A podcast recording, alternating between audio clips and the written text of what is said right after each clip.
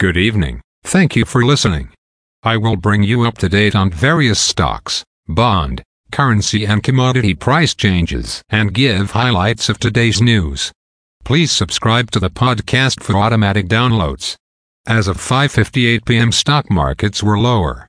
Standard & Poor's Toronto Stock Exchange Index was down 205.05 points to 20,146.01. Dow Jones Industrial Average was down 231.07 points to 33,055.51.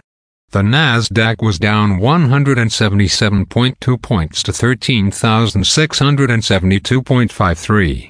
Standard & Poor's 500 index was down 47.05 points to 4,145. 58. Asia and Europe. The Nikkei 225 in Japan is down 129.05 points to 30,957.77. The China CSI I 300 is down 56.14 points to 3,913.18. The DAX in Germany was down 71.13 points to 16,152.86.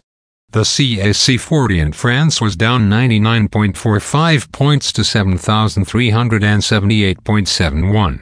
The FTSE 100 in London was down 8.04 points to 7,762.95.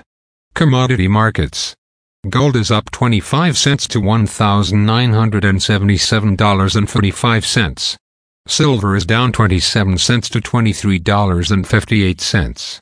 Crude oil is up $1.73 to $73.78. Copper is down 4 cents to $3.64. Natural gas is down 4 cents to $2.51.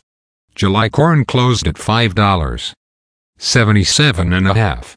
July soybeans closed at $13.22 and a half. July wheat closed at $6.22 and a quarter. The Canadian dollar is 1.3503. The Canadian 2-year bond yield is 4.15. The Canadian 10-year bond yield is 3.23. The United States 2-year bond yield is 4.31. The United States 10-year bond yield is 3.69. Bitcoin is at $27,188.10. Highlights of today's news. Canada has highest household debt level in Group of 7 nations.